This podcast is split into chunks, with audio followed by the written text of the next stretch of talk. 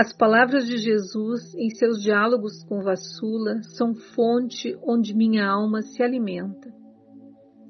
Caiu-me às mãos o primeiro volume, creio que no ano de 1992. Tornou-se leitura constante, como até hoje o é. Possuo os doze volumes, sempre os tenho por perto para acalmar minha alma. Na leitura dos diálogos de Jesus com Vassula, desde o primeiro momento, os senti e tomei como verdadeiros.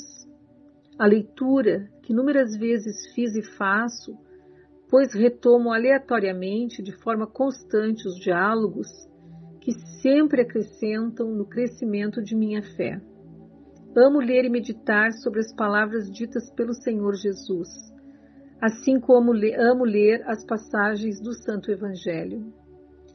Tenho para mim que as mensagens de a verdadeira vida em Deus são gotas preciosas do amor de Jesus para cada um de nós e são para mim as suas palavras que vão educando e transformando minha alma. Hoje, as palavras de Jesus em seus diálogos com Vassula são fonte onde minha alma se alimenta. Não posso mais passar sem elas. Amo-as, medito-as, alimento-me delas.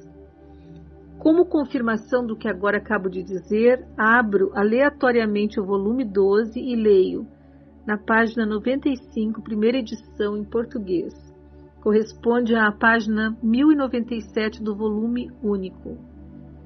Minha palavra te é dada para revigorar tua mão, a fim de que ela agarre a orla de minha túnica e não a deixe escapar.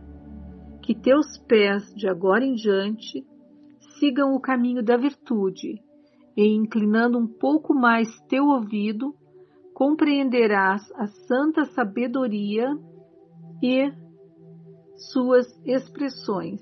AVVD 2001 Assim, neste momento que dou o testemunho, Jesus me fala com suas palavras de cuidado, instrução, sabedoria e salvação, e retoma que devo continuar inclinando os meus ouvidos para compreender a santa sabedoria e as suas expressões. Eu te bendigo, Senhor Jesus, por estares comigo todos os instantes de minha vida. Peço-te perdão, Jesus, por um primeiro momento ter me recusado a dar este testemunho pela brevidade do tempo desta solicitação. Jesus mostrou-me que Ele é prioridade em minha vida. Eu, Beatriz, respondo-lhe: Sim, Jesus, és prioridade em minha vida, tu o sabes. Agradeço este convite para dar o depoimento do meu testemunho de vida e processo de conversão pelo conhecimento de a verdadeira vida em Deus. Beatriz Monte, Porto Alegre, RS.